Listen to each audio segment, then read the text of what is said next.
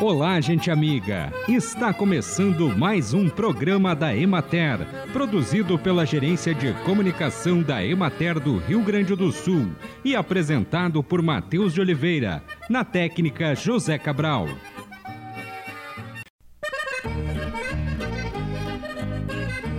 Geralmente, quando pensamos em limpeza da casa, pensamos imediatamente em lavar os banheiros, varrer o chão, trocar o lixo, uma faxina mais extensa. No entanto, a limpeza da geladeira também é uma etapa fundamental do trabalho doméstico e é um fator essencial para a nossa saúde. Alimentos conservados em um ambiente sujo podem ser prejudiciais à saúde. Não existe nada pior que abrir a geladeira em busca de um alimento saboroso e acabar tendo o nariz atingido por um cheiro esquisito. Além de constrangedor, isso acaba com qualquer apetite. Por isso é fundamental manter a higiene de sua geladeira impecável. Acompanhe agora o panorama agropecuário. O milho tem uma área estimada de cultivo para esta safra de 831.786 hectares e as chuvas que ocorreram favoreceram a retomada da semeadura onde a umidade nos solos foi reposta. No entanto, a evolução foi de apenas 1%, alcançando 92% da área implantada persiste o quadro de déficit hídrico na maior parte do estado, com consolidação nas perdas de produtividade. Na região de Emater de Bagé, na fronteira oeste Maçambará, Estimam-se perdas no milho na ordem de 30% nas lavouras irrigadas e entre 70% e 100% nas áreas de sequeiro implantadas na primeira janela de semeadura em agosto e setembro. As lavouras implantadas mais tardiamente sofreram danos ainda mais expressivos e estão sendo direcionadas para a produção de silagem. Na região de Caxias do Sul, as lavouras de milho apresentam desenvolvimento satisfatório, não houve perdas significativas na expectativa de rendimento. Já na de Erechim, a produtividade inicial era estimada em 9 mil quilos por hectare e a obtida momentaneamente varia entre 4.800 quilos por hectare a 6.600 quilos por hectare. Na região de Frederico Westphalen, não houve recuperação de perdas que variam entre 20% e 70%, enquanto na regional de Erechim, mais de 70% da área cultivada em estádio de enchimento de grãos, além de ter sido severamente prejudicada pela estiagem que perdura na região. As perdas de produtividade permanecem entre 30% e 100%. Na região de Pelotas, os plantios de milho estão praticamente paralisados e ou em atraso. As lavouras estão em maior parte em desenvolvimento vegetativo e apenas 6% está em floração. Na região de Porto Alegre, em parte da região, observam-se os primeiros danos do déficit hídrico, afetando lavouras em fase de enchimento de grãos e ocorreram os primeiros acionamentos de Proagro. Na região de Santa Maria, a cultura é a mais afetada pela insuficiência de chuvas e estimam-se perdas superiores a 30% na produtividade. Na região de Santa Rosa, a semeadura foi retomada em safrinha e alcançou 84% da área estimada, que na safra era de 83% cultivados. Na regional de Soledade, o cenário é diverso. Em Alto Alegre, em Campos Borges e Espumoso, as perdas são mais elevadas, mas ainda não quantificadas. No restante, há perdas no milho do cedo em todos os municípios. Segundo o levantamento de preço realizado pela Emater no estado, o valor médio do milho cresceu 0,97% a saca, passando de R$ 84,32 para R$ 85,14 a saca de 60 quilos. Da redação de Emater, Karine Macierer.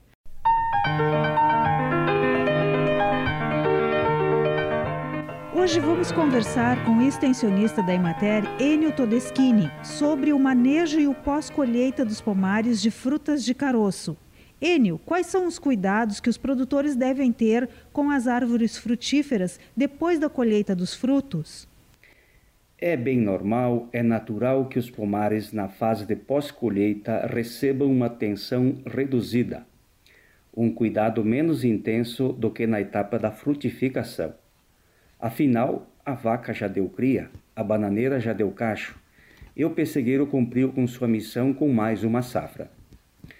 Porém, a execução de algumas práticas culturais logo após a colheita são fundamentais para garantir o potencial produtivo dos pomares na futura safra.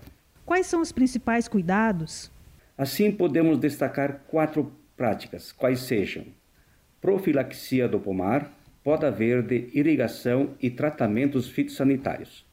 No que consiste a profilaxia dos pomares e qual o seu objetivo? Profilaxia dos pomares, ou seja, a coleta de todas as frutas remanescentes no pomar, tanto na planta quanto aquelas caídas no chão, e sua posterior destruição. Podem ser oferecidas a animais ou enterradas no próprio pomar. Lembrando que é preciso pelo menos 20 centímetros de profundidade para um bom resultado no controle das larvas.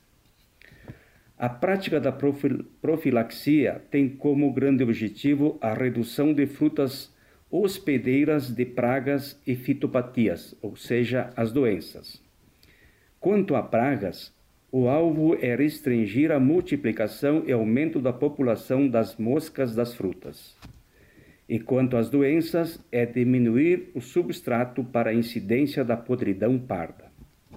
Desta forma, se estará lançando mão do método da prevenção e reduzindo bastante os dois principais problemas na produção de pêssegos, nectarinas e ameixas, a mosca e a podridão parda. Por que é importante que o produtor realize a poda verde nos pomares? Com o final da colheita, a planta irá direcionar todos os nutrientes e energias para a parte vegetativa e, consequentemente, o crescimento dos brotos será acelerado. Essa importante atividade deve ser realizada, de preferência, até o final do mês de janeiro, para que haja tempo suficiente de ocorrer uma boa cicatrização dos cortes. Eliminam-se os ramos ladrões, mal posicionados, quebrados e busca-se manter o formato desejado das plantas. Enio, a poda verde é importante para as plantas? A poda verde reduz a competição por água e nutrientes, e desta forma, os galhos e gemas que ficam sobre a planta se fortalecerão bastante com os raios solares para a próxima safra além de reduzir o trabalho futuro da, na poda de inverno. Mesmo após a colheita dos frutos, os produtores devem manter a irrigação dos pomares?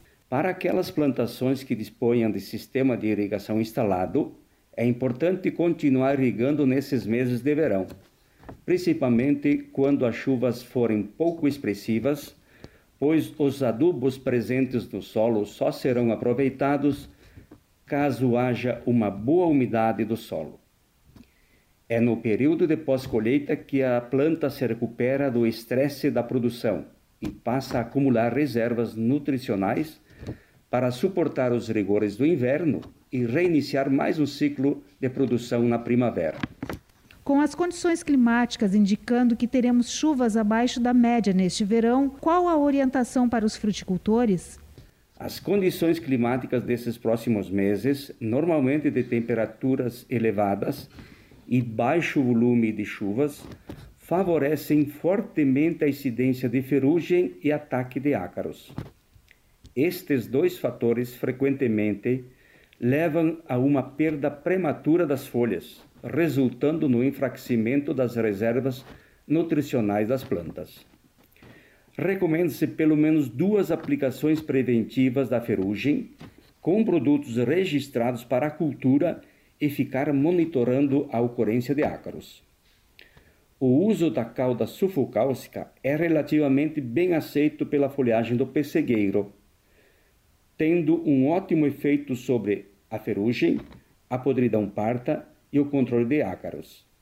Porém, cuidado com a dosagem e o momento da aplicação. Desta forma, preconiza-se preparar a calda a meio grau baumé, que na prática é usar um litro da calda original, tendo esta 32 graus, em 100 litros de água. E o momento de aplicação desse produto é sempre recomendado ser feito nas horas mais frescas do dia. Muito obrigada ao extensionista da Emater, Enio Todeschini, sobre as dicas importantes de manejo no pós-colheita dos pomares de frutas de caroço. Da redação da Emater, Raquel Aguiar. E assim encerramos mais um programa da Emater. Um bom dia a todos vocês e até amanhã neste mesmo horário.